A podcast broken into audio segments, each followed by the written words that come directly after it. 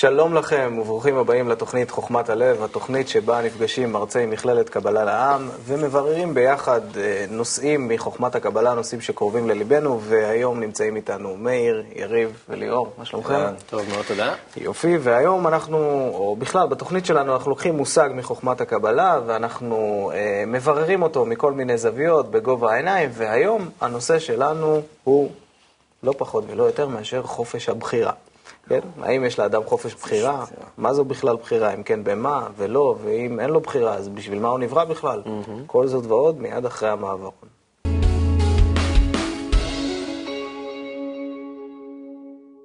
אז בואו בבקשה נתחיל ונקרא ביחד קטע מתוך מאמר החירות של בעל הסולם. לצופים שלנו, הטקסט של המאמר שנקרא יופיע מיד על המסך, תוכלו לעקוב אחרינו, וזה הולך כך. חירות הרצון.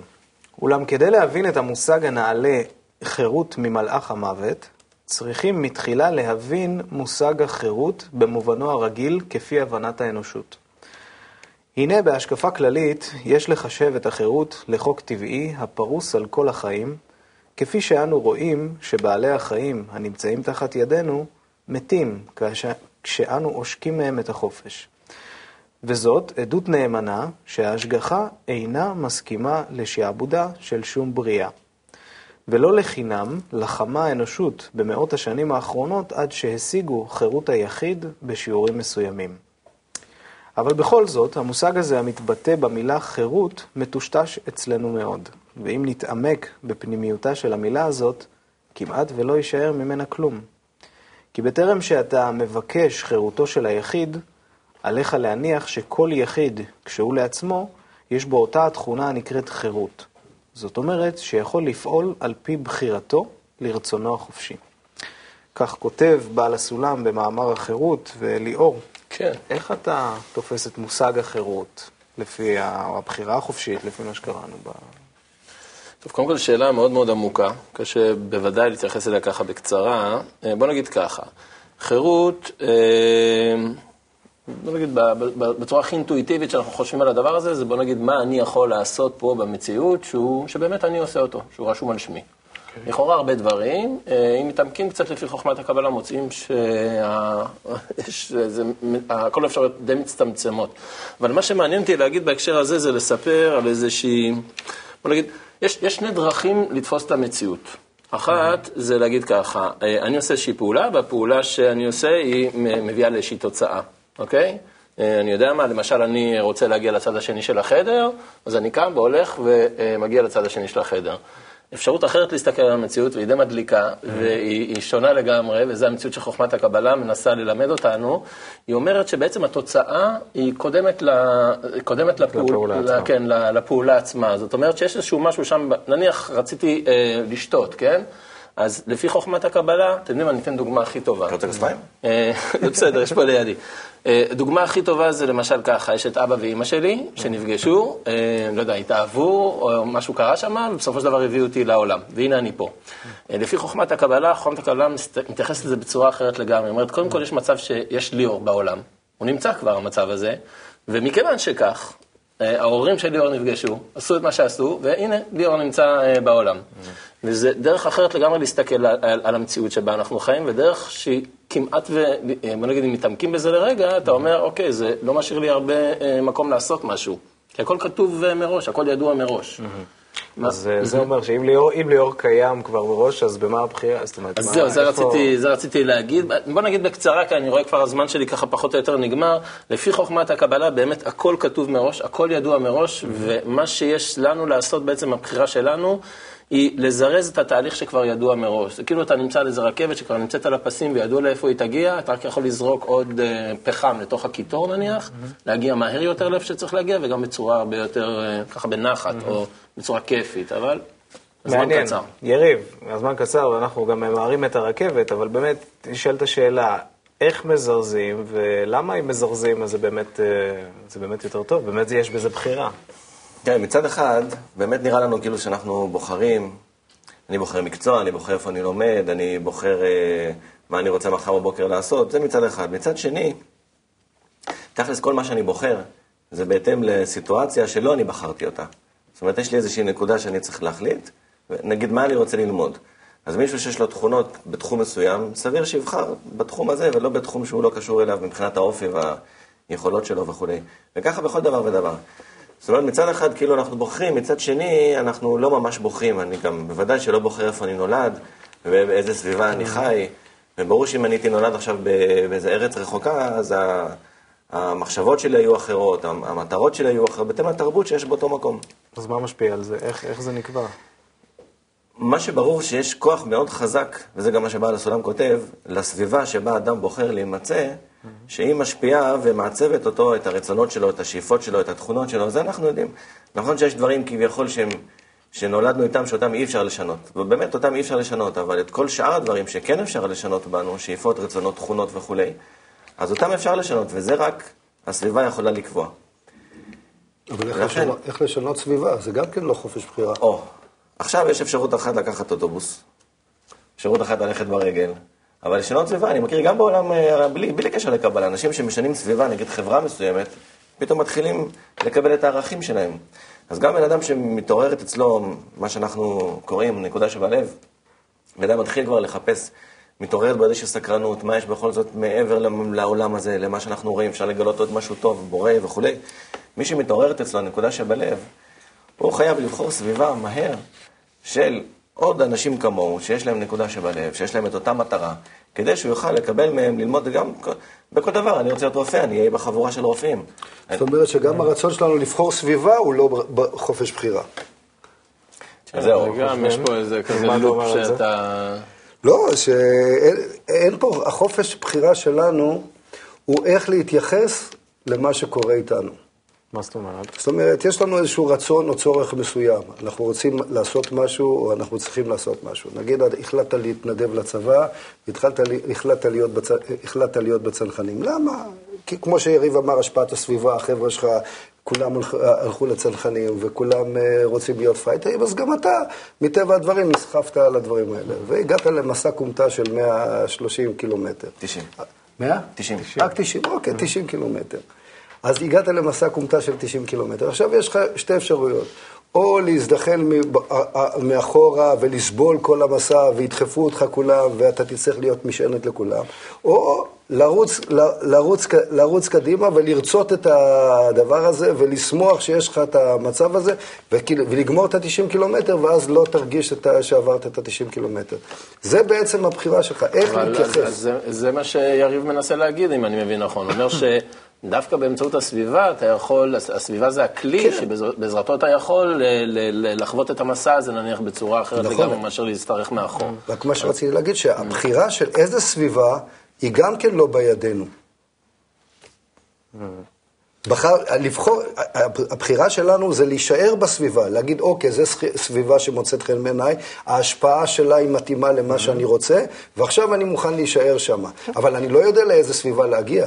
זה, וזה נכון, גם המקובלים כותבים לנו ואומרים לנו שהבורא שם את ידו של האדם על גורל הטוב ואומר לו כך. זאת אומרת, עד שאדם מתעורר בו הנקודה שבלב, הוא מתחיל, אה, הוא מגיע לסביבה, זה לא על חשבונו, מה שנקרא. אותה תוכנית ש, שהיא כבר קיימת, היא קיימת, רק האדם כבר נדחף אליה, ואז הוא באמת מתחיל אה, להתקדם.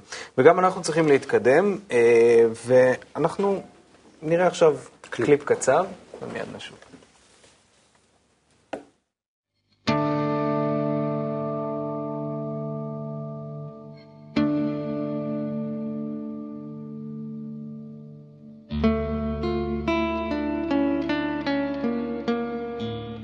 המתאמץ בימי חייו, ובוחר בכל פעם בסביבה טובה יותר, הרי הוא ראוי לשבח ולשכר. בעל הסולם, מאמר החירות. טוב, תודה שחזרתם אלינו, ועכשיו יש לנו אתגר, כן? אנחנו הולכים להשלים משפט 아, אה, אוקיי. שהולך ככה. השתתפו איתנו גם הצופים שצופים בנו כעת. הסביבה היא קו ריק, פה יש להשלים, משום שקו ריק, ולכן קו ריק. בואו נשלים ביחד את המשפט, יש לנו לטובת העניין שתי דקות. מה שיש לבחור זה רק סביבה. זה יכול להיות טוב, זה יכול להיות רע. בסופו של דבר, כל מה שסביב מרגיש שלך, אבל שייך לאחרים. עוד מלידה אתה שונא, ובכלל לא מזהה, שבזה שממולך יש חלקים מתוכך, ורק האור קטן מאוד, בימים ובלילות, אם נבחר נכון, נזיז עולמות. כי מה שיש לבחור זה רק סביבה. זה יכול להיות טוב, יכול להיות דבר, כל מה שסביב מרגיש שלך, אבל שייך לאחרים. עוד מלידה אתה שונא, ובכלל לא מזהה, שבזה שממולך יש חלקים מתוכך, ורק האור קטן מאוד, ובימים ובלילות, אם נבחר נכון, נזיז עולמות.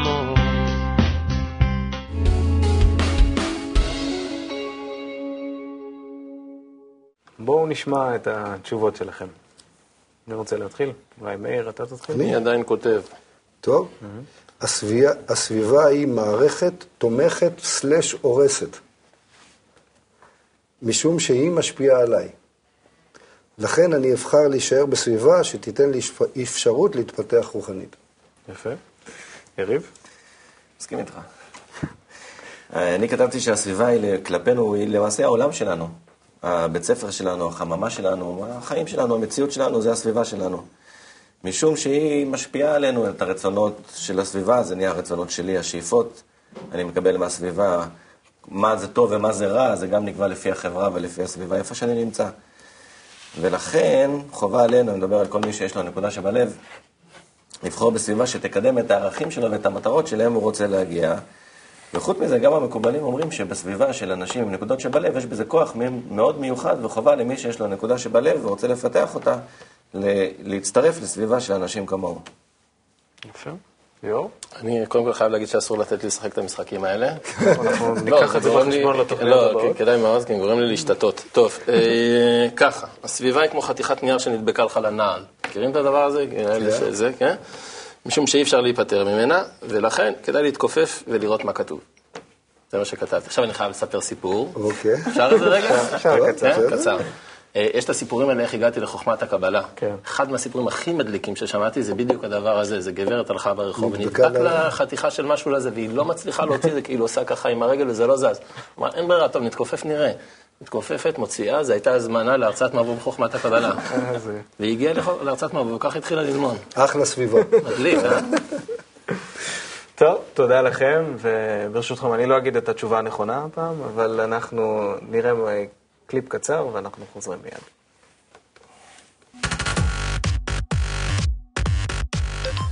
This is a painting known as the Supper at Emmaus. And in the 1940s, when it was thought to be painted by Johann Vermeer, it was worth millions of dollars. It was perhaps literally priceless. It was in Holland, um, and it was one of the most renowned paintings in Europe. People would travel through Europe to see it. Until one terrible day when it was discovered that it was not painted by Vermeer at all, but by the great forger Van Meegeren. In other words, it was discovered it was not this painting, but that painting. And all of a sudden, its value dropped to nothing. How you taste something is critically affected by what you believe you're eating. And this shows up in all sorts of ways. Um, one nice finding involves children. How do you get children not just to, to eat their carrots and drink milk, but after they have the carrots and milk, to report that they tasted good, better than your normal carrot, better than your normal glass of milk? It's actually terribly simple to do this. This was done in a study a couple of years ago. You take them out from a McDonald's bag. They get people into a brain scanner, and as they're lying on their back, there's a tube going into their mouth, and they get to drink wine through the tube while their brains are being scanned. Above them is a screen where they can read information about the wine that they're drinking. Everybody drinks the same wine. If they think they're drinking the cheap stuff, they'll report, eh, it doesn't taste so good, and they have a low level neural response.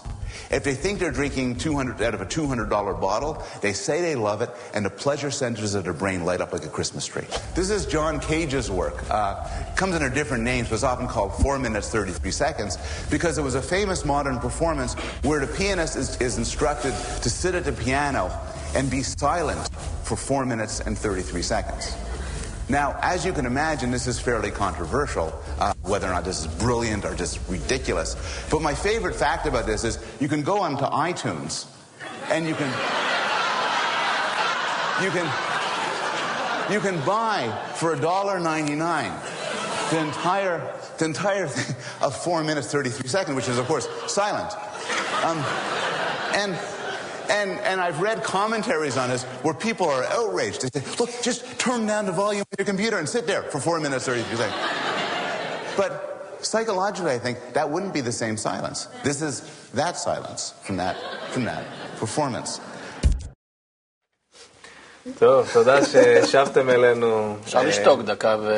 ארבע ארבע 33 דקות. ושלושים ושלוש אנחנו נקליט ונשלח למי שרוצה. בדולר 99. בהחלט. ואצלנו 98. איך, אה, איך זה מתקשר לנושא התוכנית שלנו, חופש הבחירה, מה שראינו? בסביבה, העניין של סביבה. תסביר. להסביר. אה, תכלס, בסופו של דבר באמת, אם אתה ככה בודק היטב אה, מה מכל הנתונים שניתנו לנו באמת נמצאים בשליטתך בחיים ומה לא, אה, אז אתה מוצא שבאמת בסופו של דבר, כמו שהרחבנו לפני כן, אה,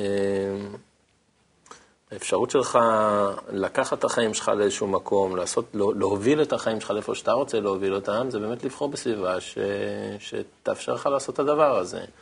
אז פה בקליפ אנחנו רואים שסביבה היא באמת אה, משפיעה על האדם, אה, כמו, כמו שפול בלום אה, תיאר פה בקליפ. אנחנו, אנחנו עצמנו במכללה גם כן משתמשים בהרבה מאוד דוגמאות לא פחות מוצלחות מאלה. ההשפעה של הסביבה על האדם היא פשוט קריטית, ואם אתה, אם תכלית החיים ללמוד איך לאהוב באמת, לצאת מתוך עצמך ולהיות באחר, להרגיש את האחר כאילו אתה, וזה ברור שזה איזשהו דבר, תהליך לא פשוט. צריך סביבה שתעזור לך לעשות, שעוזרת בזה. לעשות את הדבר הזה. מכללת קבלה לעם היא סביבה מעולה. לדבר, אין ספק. ו- זה נכון. איך, איך זה מתקשר לך לנושא של התוכנית? אה, זה מתקשר לי בנושא הזה של אה, למה אנחנו משתוקקים ולמה למה דוחפים אותנו. ובעצם אנחנו רואים שרוב הדברים דוחפים אותנו, ולא שאנחנו משתוקקים אליהם. אנחנו דוחפים אותנו, כמו שאומר, מאות אלפים נסעו לראות את הציור של המיליון אה, דולר, כי אמרו להם שזה מיליון דולר, או אנשים עושים דברים כי דוחפים אותם לזה. זאת אומרת, יש הרבה מאוד כוח לסביבה, בדיוק, ובודדים המקרים, אולי בעצם, אם אנחנו נתחיל לנתח את זה, אנחנו נראה ששום דבר הוא לא נעשה על ידי השתוקקות שלך, והכל בעצם זה דחיפה של הסביבה שמכוונת אותך, ובעצם אנחנו מסתכלים על כל התרבות שלנו, היא תרבות של דחיפה, דוחפים אותנו לקניות, ודוחפים אותנו להגיד לנו שאופנה כזאת ואופנה כזאת, דוחפים אותנו ל- למשקל עם הדוגמניות. בקיצר, דוחפים אותנו לאיפה שרוצים, על ידי אנשים שהם לא שמים לב, שגם אותם דוחפים להשיג אה, כסף, ובגלל זה הם דוחפים את כולם לצרוך את המוצרים שהם עושים. בקיצר, אנחנו- חברה של דחיפה אנחנו- ולא השתוקקות. זה נכון, ואם אנחנו מדברים כלפי רוחניות, אז יריב? תראה, בדיוק כמו שבעולם שלנו, אפילו הלא רוחני, אנחנו מושפעים ממה שאנחנו רואים, אני רואה עכשיו איזה סטייק טוב באיזה פרסומת בטלוויזיה, מיד אני מתחיל להרגיש את הטעם של הסטייק, ואני, נכון, מכירים את זה, ואני מת צמחונים, ללכת לאכול. אל תעלבו. לא כן, זה לפעמים נגיד פשטידה של איזה בטטה, לא יודע. כן, אבל זה ידוע, זה ככה, או שאני רואה איזה, אפילו ילדים נגיד, אתה רואה שאם הילדים האחרים בבית ספר יש להם איזה מותג, אז הם רוצים גם, יש פרסומת עכשיו של איזה משהו, אני רוצה גם. אז איך זאת אומרת, ברוחניות? ברור שאני מושפע ממה שהערכים של הסביבה, אז גם ברוחניות אותו דבר, אם יש לי סביבה שהיא מראה לי ומשדרת לי שלהשיג רוחניות זה הדבר הכי חשוב שיש, אז זה עושה לי חשק לרצות להשיג. זהו, לכן באמת, אם אני בוחר בסביבה כזאת, אז בוודאי שהערכים האלה של השגת הרוחניות אה, מתחזקים אצלי. להוסיף משהו? כן, אני חושב שהקסם של זה זה בפשטות של זה. ככה ממש, שזה, זאת אומרת, אתה בא ללמוד חוכמת הקבלה, אתה חושב, וואלה, אני צריך פה לפתור אולי איזה מין משוואה מיוחדת, לעשות ייחודים בשמיים, ממש, ויש פה חוכמה הזאת, משהו מדליק, ש... כמה שהיא מתארת לך את המציאות בצורה הכי עמוקה ו- ורחבה שאפשר, הכלים שהיא נותנת לך לגלות את מה, ש- מה, ש- מה שהיא מאפשרת לאדם לגלות, הם מאוד מאוד פשוטים ואינטואיטיביים. מאוד טבעי. אני זה. חושב שהקסם הנוסף שהחוכמה הזאת נותנת, זה היכולת להשתחרר מהדחיפה של הסביבה הרגילה. וזה משהו מאוד חשוב. ברגע שאתה אומרים, מצליח להבין איך דוחפים אותך, ומה קורה להם, ומה האינטרסנטים שדוחפים אותך, אתה פתאום כבר פחות מושפע מכל הסביבה, ואז אתה באיזושהי צורה, ב- ב- ב- כאילו זה מין אבסורד, מקבל מין יכולת בחירה חופשית בחיים הרגילים שלך גם. זאת אומרת, אתה בעצם מבין, רגע, הפרסומת הזאת, היא רוצה, אתה כבר לא רואה סתם פרסומת, אלא אתה מבין כבר מה רוצים לעשות ממך עם זה. כל התפיסת המציאות שלך, בעצם בזה שאתה לומד את חוכמת הקבלה משתנה. מעבר לכמובן, וזה רק בנפיט, זאת אומרת, התוצאה הסופית היא שגילוי אלוק- אלוקותו לנבריו בעולם הזה, לזה אין אה, שום אה, שיעור כמובן. יפה. ואומרים לי עכשיו שנמצאת איתנו תלמידת מכללה, הגר, שהיא רוצה לשאול אותנו שאלה. אז הגר, האם את איתנו? שומעת? כן, אני איתכם. שלום, אנחנו עדיין לא רואים אותך. הנה, אנחנו רואים אותך. שלום לך. נו, והגר, אנחנו מוכנים לשאלתך. תתחילי באיפה, או שאת רוצה להחליף. איפה? איפה? איפה הבחירה החופשית שלי? אם בעצם אני מגלה יותר ויותר בחיים שלי, איך אה, יש איזה משהו שמנהל אותי. זאת אומרת, אמ, אני עושה את הדברים שנוחים לי, את מה שאני רגילה אליו, אה, את מה שאולי חונכתי לפיו, וזה לאו דווקא עושה לי טוב. לאו דווקא אני מגיעה לתוצאות שאני רוצה, אה, מקבלת את מה שאני רוצה, נהנית מהחיים. אה, מוצאת את עצמי נהנית מהקשר עם אחרים, אה, קרובים אליי או רחוקים. אז רציתי לדעת איפה הבחירה החופשית שלי בעצם, איך אני באמת מממשת אותה, וממנפת גם את החיים שלי וגם את החיים של כולם. אה, למקום, למקום אחר, למקום שאנחנו רוצים להגיע אליו. אוקיי, תודה הגר. אנחנו ננסה לענות על השאלה שלך. הגר בעצם שואלת בקצרה, איפה הבחירה החופשית שלי ואיך אני יכולה לממש אותה? עצות? קודם כל, בואו נשמע לחכמים המקובלים, שמספרים שיש, באמת, כל מה שאנחנו עושים זה לא בחירה שלנו. למעט דבר אחד, חלון אחד, שככה ככה הם מספרים לנו, שהשאירו לנו, שמתוכו אנחנו יכולים לפרוץ קדימה. והחלון הזדמנויות הזה נקרא בחירה בסביבה. וזהו. קודם כל זה מתוך ההכרה שלהם את העולם שהוא עליון, עליון משלנו, ההשגה שלהם בתור מקובלים. ככה הם מספרים, לכן הבחירה בסביבה חופשית, מעבר לזה שזה דבר טבעי וברור, כמו שאנחנו דיברנו עד עכשיו, שבחירה בסביבה חופשית משנה אותי, ומשנה את התכונות שלי, ומשנה את העולם ואת החוויה שאני חי. ומעבר לזה, זה גם מה שמקובלים מספרים, שזה המקום שבו באמת יש לאדם בחירה חופשית. ליאור? קודם כל, אה, מדליק ביותר היה לשמוע את, הדרך שבה הגר שאלה את השאלה. וזה הזכיר לי כמה מיוחדים הם האנשים שבאים ללמוד את חוכמת הקבלה, וכמה כיף להיפגש בהם כל פעם מחדש. היה איזה כזו עדינות מאוד מאוד מיוחדת, שאותי באופן אישי לפחות מאוד ריגשה, בצורה שבה היא שאלה את השאלה. אה, אני אחזור על דברים שמאיר אמר, מאוד מצאו חן בעיניי. זאת אומרת, עוד פעם, בחירה, איפה נמצאת הבחירה, זו שאלה מאוד רחבה, אפשר לדבר עליה בהרבה מאוד זוויות, אבל אה, ככה, לפחות עכשיו מוצא חן בעיניי העניין של, יש כוחות שמנהלים אותי. יש כוחות שמנהלים אותי מבפנים, ויש כוחות אה, שנמצאים בעולם בחוץ, שאני צריך להסתנכרן איתם. עכשיו, אתה יכול לתת לדבר הזה לנהל אותך ללא מודע לגמרי, כמו שדיברנו למשל על הסביבה, שזה אחד מהכוחות שבאמת פועל עלינו בצורה מאוד משמעותית, ואתה פשוט לא מודע לדבר הזה, וזה לוקח אותך ואתה עבד, בלי לדעת שאתה כזה. מין מלכודת דבש כזאת, או מלכודת לא דבש, לא משנה, לפעמים זה אה, מתוק ולפעמים לא. אבל אתה לא מודע לזה ואתה פשוט אה, מנוהל. עכשיו אתה יכול לקחת את הכוחות האלה, בצורה מאוד פשוטה, רק מתוך מודעות אליהם, כן? ולתפוס אותם כמו מושכות ולהתחיל לנהל את החיים שלך עם הדבר הזה, במקום אה, ש- שהם ינהלו אותך. בצורה מאוד מאוד פשוטה, ככה זה, כאילו אפשר להבין את זה. כמובן שזה דורש עבודה, והתהליך הזה הוא תהליך שאין אין פה פתרונות קסם. אבל תכלס, בסופו של דבר, אם אתה באמת מודע לכוחות שפועלים בך, ומתחיל לרכוש שליטה עליהם, אז אתה לוקח את עצמך למקום שבו אתה מנהל את החיים. יפה. מאיר, איך הגר יכולה לממש את הבחירה החופשית שלה?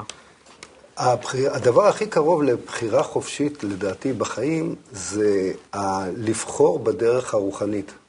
כי זה קודם כל מנוגד לכל מה שאנחנו גדלנו, חיינו ולמדנו אותו.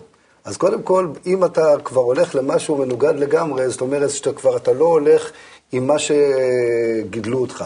למה? למה יש לך את היכולת לזה? זה גם לא בבחירה שלך. מישהו סיפר לך שיש משהו אחר, משהו רוחני. אוקיי, אז עכשיו יש לך שתי אפשרויות. או להמשיך בדרך החיים הרגילה שלך, או ללכת לדרך הזאת שהיא שונה לגמרי, שהיא לא אמורה לתת לך בכלל תוצאות בחיים, בגלל זה זה בחירה. היא לא אמורה להביא אותך לשום הישגים בחיים האלה, זה גם כן בחירה. היא אמורה להביא אותך למקום אחר לגמרי. ואז באיזה מין קרוס רוד כזה, שהוא בעצם הכי קרוב לאיזשהו מצב של בחירה. ומשם, אחר כך כבר אתה לומד איך לחזק את הדרך שלך הרוחנית על בסיס האין בחירה שלמדת בדרך החיים. זאת אומרת, אתה משתמש כבר בכלים שגורמים לך חוסר בחירה כדי להפעיל אותם עליך, שתוכל להישאר בדרך הרוחנית. וזה גם כן המצב שלך של הבחירה. זה, זה כבר היה מסובך, כן, החלק לא הזה, חשוב. אבל אה, אני מקווה ש... הוא מרצה שהגר, בסמסטר ג', זה... כן, זה מתקדמים. אז אה, אולי במשפט. אחד הייתי רוצה ככה להגר שעדיין נמצאת איתנו על הקו, ולצופים שלנו, יריב, במשפט אחד. דבר פשוט, תרימי טלפון לקבוצת אה, מקובלים הכי קרובה שנמצאת לידך, ותגידי להם, אהלן, מה העניינים? אני בא. לא מכיר. זהו. זה רעיון טוב. זה בעצם מה שאמרתי. עצה, זה, כן, זה בתרגום חופשי, מה שמאיר, אה. ניסה לומר לנו. באמת עצה טובה לחיים, אנחנו מודים לך, הגר, שהיית איתנו כאן על הקו, ולכם הצופים בבית, ובאמת, מכל הלב אנחנו ממליצים ומעודדים אתכם ל- לעשות את הצעד הזה ולבחור בסביבה שתעזור לכם להתקדם ולהתפתח רוחנית. תודה לכם שהייתם איתי היום. תודה לך. שמחתי מאוד. תודה לכם הצופים, וניפגש בתוכנית הבאה. תודה, להתראות.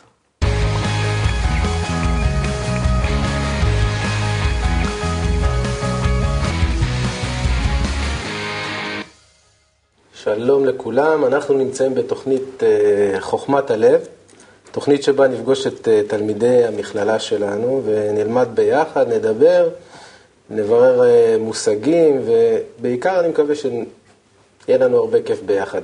אז נמצאים איתי היום בתוכנית אגר, יוסי ואילנה ואיציק. שלום לכם. היום אנחנו נברר בתוכנית את המושג חופש הבחירה מתוך מאמר החירות. ואתם יודעים, אנחנו קמים בבוקר, בן אדם קם בבוקר, הוא חושב שהוא בוחר לעשות משהו, חושב שהוא מחליט על משהו, שככה הוא בוחר לעצמו את סדר היום, לאן הוא הולך, מה הוא עושה, וחושב שהוא חופשי בכל מה שקורה לו במשך היום. אז השאלה שלי אליכם היא באמת, האם זה באמת ככה? האם באמת יש לבן אדם חופש בחירה כמו שהוא חושב שהוא מתעורר בבוקר? מה אתם חושבים?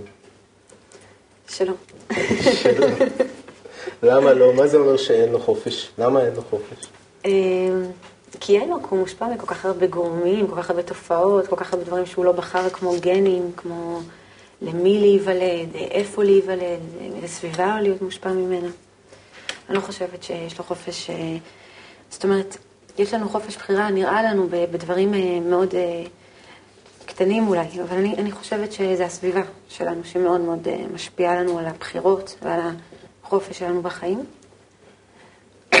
ואני אה, אני חושבת שאנחנו הרבה פחות חופשיים ממה שאנחנו רוצים, ואנחנו יכולים להיות חופשיים באמת. פשוט שאלה של... יש למישהו עוד משהו להוסיף על זה? כי... עוד דוגמאות?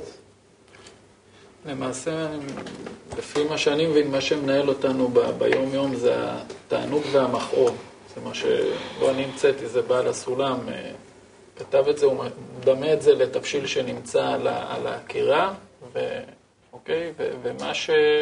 כמו, אנחנו מדומים ל- לתבשיל שאם חם לנו יותר מדי, אז אנחנו רוצים להגיב בצורה מסוימת. אם קר לנו אולי, אז אנחנו נגיב בצורה אחרת. זאת אומרת, מה שמנהל אותנו זה ה...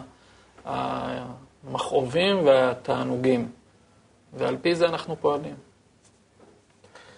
אז באמת נגעת פה בציטוט שממש יש לי כאן, אולי באמת נקרא אותו, על התענוג והמכאוב. בואו נראה מה הבעל הסולם אומר על זה. אה, אז ככה. אולם כשנתבונן במעשיו של היחיד, נמצא אותם כהכרחיים, ובעל כורחו יעשה אותם, ואין לו כל אפ- אפשרות של בחירה. והוא דומה בזה לתבשיל השפוט על קירה, שאין לו כל בחירה. והוא מוכרח להתבשל, כי ההשגחה חבשה את כל החיים בשני מוסרות, שהם התענוג והמכאוב. ואין לבעלי החיים שום בחירה חופשית לבחור בייסורים או לדחות את העונג. ומותר האדם על בעלי החיים הוא שהאדם יכול להסתכל על מטרה רחוקה. זאת אומרת, להסכים עתה שיעור ידוע של מכאובים מתוך בחירתו את העונג או התועלת שעתידה לבוא אליו לאחר זמן. אז מה זה פה המטרה הנקובה מראש שבעל הסולם אה, מדבר עליה? שיש לנו איזושהי מטרה שהטבע דוחף אותנו בשני מוסרות של תענוג ומחשוב. אנחנו מרגישים את זה, שאנחנו באמת מנוהלים ככה על ידי תענוג ומכאוב. האם זה באמת ככה ממש מנהל אותנו מההתחלה עד הסוף? אני חושבת שאנחנו אה, לא מרגישים את זה, אה, אבל כשמספרים לנו את זה, אנחנו לומדים שככה זה, ואנחנו עוצרים להתבונן בזה, אנחנו רואים שבאמת אה, כל העניין הוא לגלות מה המטרה הזאת, ומה התכלית, ומהי הדרך, ואיפה אנחנו תגובתיים לאירועים שקורים לנו. ואם אנחנו נוכל אה, להתבונן על, ה, על סוף המעשה במחשבה תחילה, אז אולי נוכל לראות משהו, ייפתח לנו משהו ונוכל לראות איזושהי דרך שאותה נצליח לתכנן ולברר כדי אה, לא להיות שפוטים על הקירה יותר מדי זמן, ולא להישרק okay. אוקיי. שם. אבל באמת אנחנו, יש לנו דוגמאות כאלה שמהחיים שלנו אנחנו מרגישים שככה אנחנו מנוהלים, שאנחנו יכולים באמת... אה, אה, על ידי תענוג עתידי לסבול בהווה? אתם יכולים לתת דוגמאות כאלה? כן, אני יכול לתת אה, דוגמה פשוטה, שאני קם אה, לעבודה, אז מה שמניע אותי בסוף, בסופו של יום זה סוף החודש, אני אקבל את המשכורת. זו הדוגמה הכי פשוטה, אני חושב שכל אחד, כל צופה יכול להבין אותה. למי שיש עוד דוגמה? יש לי אלפי דוגמאות. כל פעולה, נגיד, הלכתי ללמוד משהו, אפילו אם... לא בא לי לעשות שיעורי בית, או החומר משעמם אותי, או אה, אני לא אוהבת את האנשים. למרות שזה לא קרה לי, כאילו בסך הכל בחיים בחרתי דווקא דברים שאהבתי לעשות, אבל אה, אה, אני חושבת על מה שיבוא אחר כך, על התעודה שאני אקבל, על הכסף שאני ארוויח כתוצאה מזה, אולי על הקשרים החברתיים, שאנחנו כל הזמן פועלים ככה, אבל לא יודעת, אני שמה לב שבדברים הרבה יותר קטנים מעבודה אפילו, או כאלה דברים, אפילו פעולות שאני עושה, כאילו, כל רגע אני מונעת האם זה רווחי לי או לא. האם עכשיו שווה לי אפילו, בעל הסולם אומר שאדם לא מתכופף אה, עם האצבע למטה, אם, זה לא, אם הוא לא חושב שזה שווה לו, אם אין לו איזה רווח מזה. אה, אבל אני בעיקר רואה בחיים שאנחנו סובלים. זאת באמת שאלה, אם אדם כל הזמן רוצה ליהנות, איך הוא כל הזמן סובל.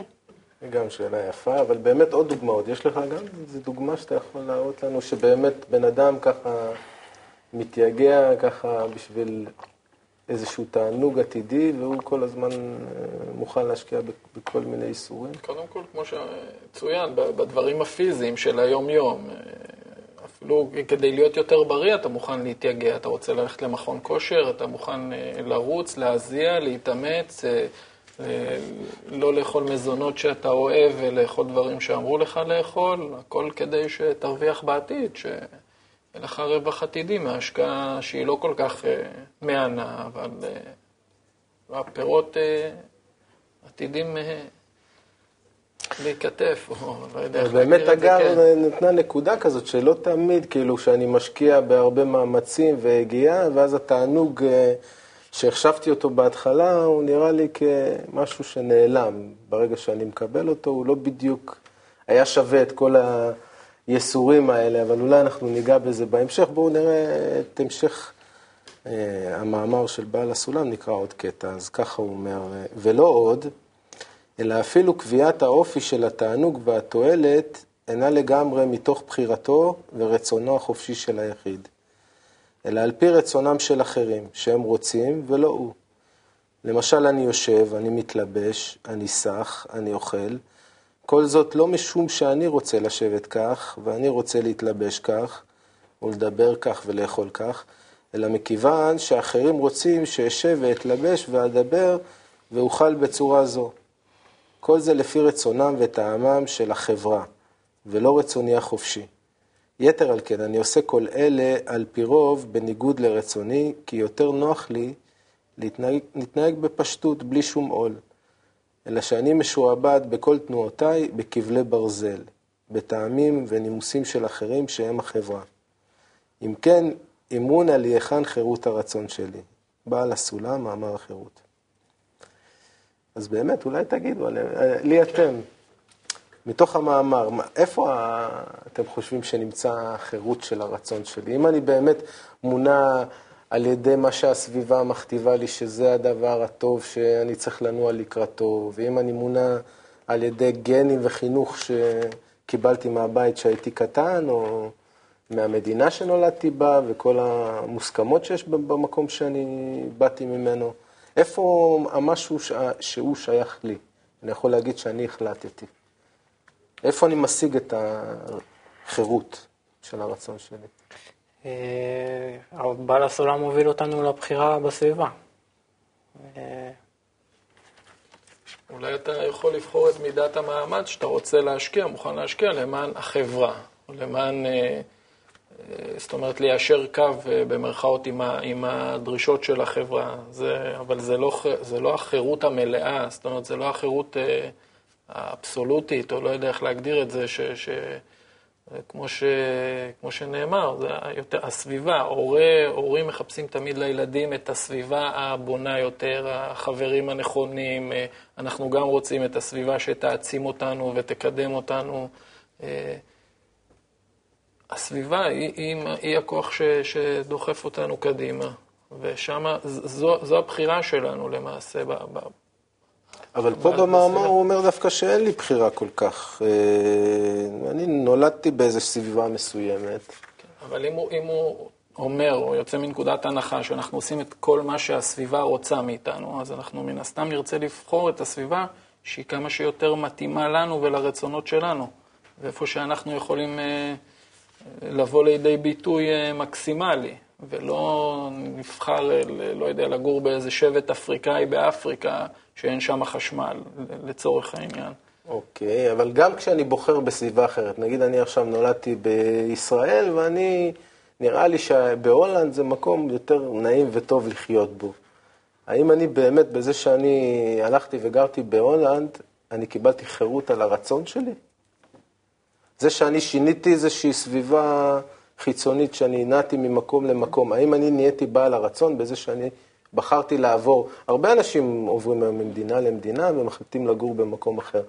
בזה שאני כביכול ניתקתי את עצמי מההשפעה שנולדתי בה היום, עד עכשיו, אני נהייתי בעל הרצון, חירות של הרצון שלי? אני חושבת שהכוונה היא לא בפעולות שאתה עושה, לא במקום שאתה נמצא, לא המקום שאתה הולך אליו, אלא מה קורה שם במקום ההוא. נניח הגעת למקום מסוים, אני מנסה לחשוב עליי, הגעתי למקום מסוים, איפה, גם למקום הזה מספרים לי שהובילו אותי. אז מה נשאר לי במקום הזה? במקום הזה אני, אני מרגישה שנשארה לי רק חירות של, ה, אה, של הכוונה שלי, וכמה אני אתאמץ לגלות מה קורה שם, לאן זה מוביל אותי, מה התכלית. השאלה אם יש לי שאלה לגבי התכלית. אם יש לי שאלה לגבי התכלית, אני באותו מקום שאני נמצאת, אני אחקור ואני אחפור, ועד שאני אגלה משהו.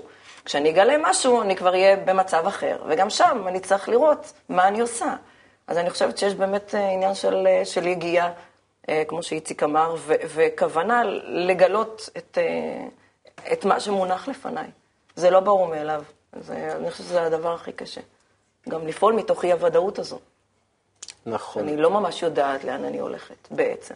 מאה אחוז, אבל אנחנו, זה ברור לנו שהחברה היא קובעת לי מה ייתן לי תענוג בסוף היום או בסוף החודש, או כשאני אגיע הביתה. כי לפי הערכה שלהם לגבי דבר מסוים, אני אנוע לקראת זה. אה, לא ברור מאליו. לא ברור, כי למה? אצלי זה לא ברור. למה לא ברור שזה בא מהסביבה? תתני דוגמה. כי אני... אה, אה, שוב, אם אני נמצאת בסביבה מסוימת שמדברת על, על ערכים מסוימים, אז uh, זה תלוי, זה תלוי, ב, בוא נגיד, זה תלוי בדרך החינוך שלי, אם, אם הערכים האלה מדברים אליי או לא. וזה גם תלוי מי, מש... את, מי את משפיע החינוך, עליי. את החינוך שלך את בחרת? את החינוך שלי לא בחרתי, אבל בהמשך, כש, כשהתבגרתי, יכולתי לבחור שוב ושוב דרכים אחרות שהם, שוב, הם חלק מה, מהחיפוש הזה. אבל את הגנים שלך קיבלת, את החינוך שהוטבע בך מלידה, וכבר, הוא כבר בתוכך, ואת כבר מגיבה מתוכו, זה כבר את. וכל התהליך שעובד עלייך כל הזמן מבחוץ, זה עדיין, זה פעולות שפועלים עלייך מבחוץ. אז איפה... אז בעצם כל דבר שאת תחליטי, את אה, מחליטה בעצם מאותה השפעה סביבתית שהשפיעה עלייך להחליט לכיוון הזה. זה אנחנו מאוד ברור, אבל נגעת בנקודה מאוד יפה, הנקודה הזאת שאולי יש לי איזשהו רצון שמתעורר בי למשהו שהוא מעבר, אולי אנחנו ניגע בזה קצת. אני רואה שהגר מעניינת, אולי, מה, מה נראה לך, כן? אמ, שאני חושבת שאנחנו, הסיבה שאנחנו באמת לא חופשיים, היא כי פשוט יש לנו כבלים שכובלים אותנו, וזה הטבע שלנו, הטבע של כל אחד מאיתנו. שפשוט מה משאיר... זה הטבע שלנו? האגו, הרצון לקבל, אה, הטבע האנושי, איך שברו אותנו, שאנחנו, באופן טבעי, אני קמה בבוקר, אני אוטומטית אחשוב אה, על עצמי. פשוט מסתובבת סביב עצמי כל הזמן, זה... כל הזמן חושבת על עצמי. כל, אה, כל דבר, האם זה רווחי, האם לא, האם אני נהנית, האם לא, האם טוב לי או לא, האם מספקים אותי או לא, האם, מה אני יכולה להוציא ממנה, מה אני יכולה להוציא ממנו. אנחנו ממש אה, אכזריים, בלי שאנחנו רוצים גם. זה פשוט יוצא, וזה פשוט... אדם שמתחיל אה, אה, להתעורר בו הרצון הזה הקצת יותר גבוה מאוכל מין משפחה, כסף, כבוד, שליטה, מושכלות, זאת אומרת, כל הדברים שבא לנו בחיים, שאנחנו מרגישים צורך כי הסביבה שלנו גם צריכה אותם ורוצה אותם, אז אני חושבת שאתה פשוט מגלה, לא יכול להיות שזה כל מה שיש פה. כאילו, באתי להשיג חיים, וזה מה שאני מקבל, אז אני... זהו, כאילו, אז אני עכשיו עושה משהו, ו... וגמרתי ליהנות, סיימתי. אז חייב להיות משהו עצום, כאילו, הרבה יותר ממה שאנחנו רואים בסרטים ההוליוודיים, והרבה יותר מכל מה שאומרים לנו בטלוויזיה של תרוויחו מיליון שקל וזהו, כאילו, מה, 40 מיליון, לא משנה כמה. זה, זה משהו פשוט רוחני, גבוה. זוכר שפעם הבת שלי, שהייתה קטנה. אמרתי לה, את רוצה ללכת, ניסע לקנה גלידה במקום ככה, ממש, מקום שעושים את הגלידות הטובות האלה שם, באיזה מקום שצריך לנסוע אליו, איזה חצי שעה. ואז היא הייתה מאוד קטנה, אבל היא אמרה לי, אבל אנחנו ניסע כל כך רחוק, ואנחנו נגיע ונעצור ונאכל את הגלידה הזאת ונהנה, אבל אחרי שנייה וחצי זה כבר, התענוג הזה ייעלם. בשביל מה כל ה... היגיעה הזאת? זה במשהו, כאילו, נוגע במה שהגר נגעה.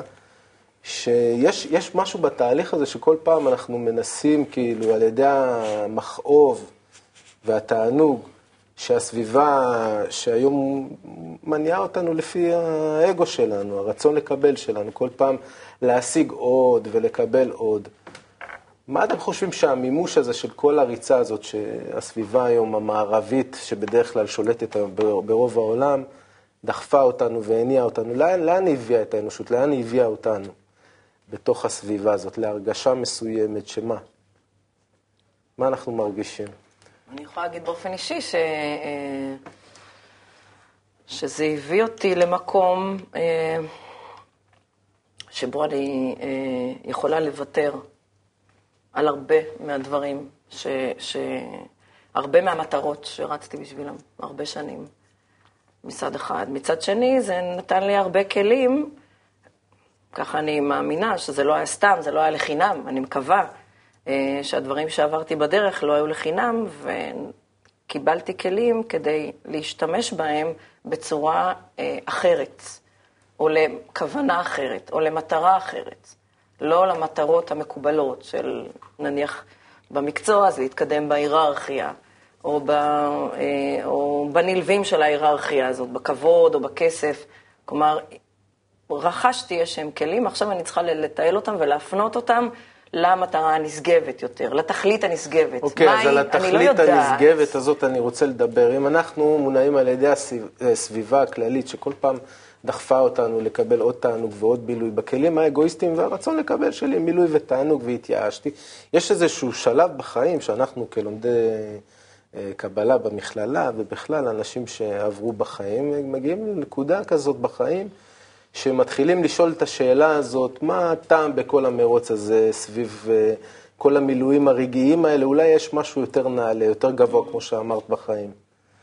וזאת ההתעוררות של הנקודה שבלב, שאני רוצה שקצת נדבר עליה. למה דווקא כשיש לנו את אותה התעוררות של הנקודה שבלב, דווקא אז המקובלים מספרים לנו מתפתחת אצלנו נקודה שהיא נקראת נקודת הבחירה האמיתית שלנו, שהיא יכולה להתפתח לנקודת בחירה.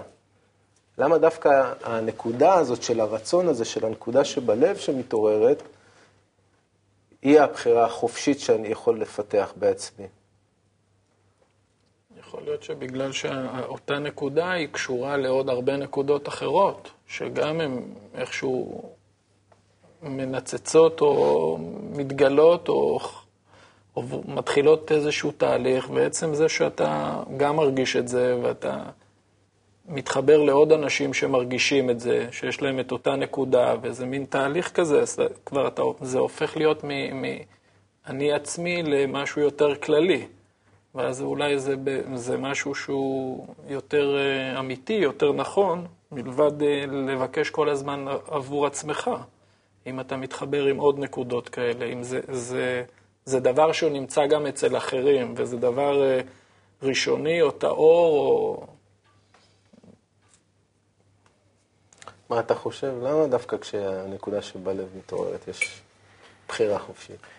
כי אתה מוצא את עצמך מול, מול אה, מצב אה, חדש, שבו נמצאים אה, עוד אנשים שיש להם את אותה נקודה, ואתה פשוט מזדהה איתם.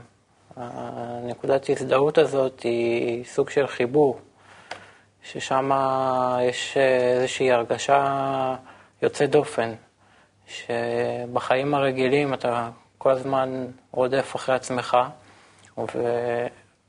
וזה לא מספיק לך. וכשזה מגיע לנקודה הזאת, אז אתה רואה שיש אפשרות שזה יהיה הרבה יותר גדול. ו... ואתה רוצה את הגדול הזה, מתוך הרצון לקבל שלך, אתה בוחר במשהו יותר גדול. והמשהו היותר גדול הזה הוא יותר טוב גם בשבילך וגם בשביל כולם. אז מה באמת מיוחד בסביבה הזאת של האנשים שיש להם נקודה שבלב? שאפילו בעל הסולם אומר, הקדוש ברוך הוא שם את ידו של אדם על גורל הטוב ואומר לו, בחר לך. למה פה דווקא אנחנו רואים שיש איזושהי נקודה של בחירה? מה מיוחד בסביבה הזאת של אנשים עם נקודה בנים? פשוט מאותו, בעיניי, מאותו רגע, זה באמת תלוי בך. אם עד נקודה מסוימת דחפו אותי למקום מסוים, נניח שאני מכירה בזה, אז מפה אומרים לי, טוב, תבחרי את, כמה מהר את מתקדמת, כמה את משקיעה, איפה, איפה את בוחר, בתוך הסביבה החדשה שהגעת אליה, נניח, הסביבה הזו, איך את עושה את העבודה הפנימית שלך, איך את בוחרת את שדה העבודה שלך. פה זה המעמד שלי. כמה את משקיעה בללמוד, להגיע למכללה, ללמוד קורסים, להשתתף בפעילויות, כמה פה את, את uh, רוצה להמשיך ולגלות את מה. זו, אני לא יודעת, אבל אני רוצה לגלות. אתה הופך מ... מ זאת אומרת, השדה ראייה שלך מתרחב. אם אתה קודם כל, לפני כן רואה בשביל עצמך ורק בשביל עצמך, אז פתאום זה נפתח, אתה רואה, אתה רואה עוד, אם אמרנו שזה מתחבר לעוד נקודות, אז התמונה גדלה, ההשקפה משתנה, אתה, אתה, אתה כבר לא איזה משהו מצומצם וקטן שרק בשביל עצמו, אלא זה משהו יותר רחב, משהו יותר כולל. גם. אמ, אני חושבת שמה שמיוחד... בעצם מה, יש פה כן. כאילו איזה מין, כשאני בוחר במשהו, כן. אני כאילו נמצא באיזשהו כמו מאזניים כאלה, לשון של מאזניים. יש לי כאילו טוב או רע, יש לי איזה מצב שאני יכול אה, ללכת לכאן, שמאלה או ימינה. מה זה, מה הערך הכל כך גדול של דווקא אנשים שהם יוצרים עבורי את הסביבה עם הנקודה שבלב, שדווקא כשאני שם, אני בזה מרגיש שאני מממש את הבחירה החופשית שלי. כדי לגלות את הבורא גם, לא סתם. זה מאוד קשה לתאר במילים. זה... זאת הרגשה, אה, כאילו משהו נסתר מאוד מאוד גדול, פתאום נגלה אליך, כאילו מה, איזה מה עולם. מה מתגלה? מה את מרגישה? כשאת הגעת לסביבה של אנשים שיש להם את אותו רצון. כן. כנראה את גם כן הגעת עם רצון כזה, כי לא סתם הביאו אותך לכזאת סביבה. לא יודעת איך זכיתי. אוקיי, אז, אז מה, מה, מה, אולי כן. נלך קצת למקום טיפה יותר רגשי. מה, מה מרגישים בסביבה כזאת, לצופים שלנו שצופים בנו? אה, זה פשוט, אה, עולות לי כמה מילים, אני פשוט אגיד, אמ, זה הרבה מעבר לתענוג נצחי למושג הזה, זה איזושהי הרגשת סיפוק ו- ומילוי ואהבה, שאתה פשוט שוח... בתוך ים של אהבה אתה נמצא. וזה שהביאו אותי לסביבה הזאת, ואני נמצא בה, ועכשיו אני בא. כן. זה אומר שאני בוחר... זה אומר ש... מה זה עיניים פקוחות? עיניים פקוחות זה, זה להיות כמו מדען שחוקר את עצמו ואת החיים. לא אדם שעוצם עיניים ויאללה, לאן שיקחו אותי ומה שיעשו איתי, בסדר. לא, אני, אני אדם שאני נמצא בחברת אנשים ש, ש, אה, שדוחפים אותי, שמאירים אותי, שגורמים לי אה, לחשוב על החיים, מה הטעם בחיים, אבל אני אני פה. באתי עם הרגשה, שאני רוצה כן. לברר איזה נקודה, באתי עם כן. הרגשה כזאת, שפה אולי אני אקבל איזשהו תענוג יותר גדול ממה שאני חוויתי בחוץ. בסך הכל, עוד תענוג שאני אקבל מרוחניות אולי, או משהו מחברה אחרת. מחברה אחרת שהייתי בה לפני כן, הביאו אותי לחברה שהיא מעריכה תענוג יותר גדול ברוחניות, להגיע לבורא, להגיע לרוחניות. מה ההבדל בעצם? בבסיס אין הבדל, הרצון לקבל הוא מה שהביא אותנו לפה, לפחות אותי. עכשיו, יש פה את ה... אנחנו צריכים למצוא את קו האמצע. אם יש צד אחד אתה רוצה לקבל בשביל עצמך, צד שני, יש את הכלל, יש את ה... להתחבר לבורא. זה כל הזמן משחק הזה, פעם אתה נמשך יותר לשם, פעם לשם. זה, זה עבודה תמידית, זה לא שהגעת לאיזה נחלה, זה אתה יכול לשבת ככה עם ידיים שלובות ולהיות מאושר עד שארית ימיך. זה עבודה שזה כל הזמן משחק מצד לצד, וזה עבודה, ובעבודה הז, הזו אתה גדל ומתפתח, ואתה כובש עוד פסגה, ואתה מתקדם עם האנשים, אה, עם החברים לדרך אה, ב- ביחד, אתה תומך, אתה נתמך, אה, אז זה, זה, זה, זה תהליך. אתה מדבר על שינוי פנימי. אז בואו נסכם את זה אולי באמת ככה, אם אנחנו מדברים על סביבה בחוץ, שאני נמצא, סביבה שהייתי בה לפני כן, אה, אז היא משפיעה עליי בצורה מאוד ישירה כלפי הרצון שלי, בצורה לך, תצליח, תשיג, בצורה מאוד ישירה, כפי שאני גודלתי וכפי שיש לי רצונות אה, טבעיים לנושא הזה. דווקא כשאני רוצה להגיע לרוחניות, ויש לי נקודה שנפתחת, שהיא הנקודה שבלב, שהיא מעריכה משהו נעלה מעל החיים האלה, שרוצה להגיע לחיים גש... אה, רוחניים, מעל החיים הגשמיים, דווקא את הסביבה הזאת אני צריך לחזק את עצמי בתוכה. כי נטייה טבעית לחברה שמתעסקת בלקדם את עצמי בצורה אגואיסטית ולממש את הרצונות שלי כדי לקבל יותר מילוי בכוח האגואיסטי, זה החברה, החברה הכללית אה, תתמוך. אבל החברה שמעודדת אה, השפעה, להיות כמו הבורא, אין דבר כזה בצורה טבעית. את זה אני חייב לחזק, את זה אני חייב אה, ממש לבנות בעצמי, בידיים שלי. אני צריך ממש, כשמכניסים אותי לסביבה הזאת, לא סתם הוא אומר, בחר לך, הבאתי אותך למקום ששם אתה יכול אה, להצמיח את הזירעון הזה שקיבלת, שהוא אותה נקודה שבלב, לאותה, לאותו מקום נכון ששם הוא יכול לגדול, אבל לחזק אותו שם ולטפח, זה דווקא אני חייב לעשות. וזה דווקא הבחירה שלי, לחזק את עצמי בסביבה שתומכת באותו רצון שהוא נעלה, שהוא אמור להביא אותי למשהו הרבה יותר גבוה מהחיים. ושהם דווקא, כמו שבחוץ מפרסמים לי כמה זה טוב להצליח וכמה זה טוב להשיג יותר בכלים האגואיסטיים שלי, שדווקא הסביבה הזאת שתומכת בנקודה שבלב, יפרסמו לי וייתנו לי uh, תמיכה להרגיש כמה זה נעלה וחשוב לממש את הנקודה הזאת. אז חברים יקרים, הזמן שלנו לצערנו נגמר. תודה לך, הגר, יוסי, איציק ואילנה. תודה רבה לצופים שהייתם איתנו עד התוכנית הבאה. שלום, כל טוב ולהתראות.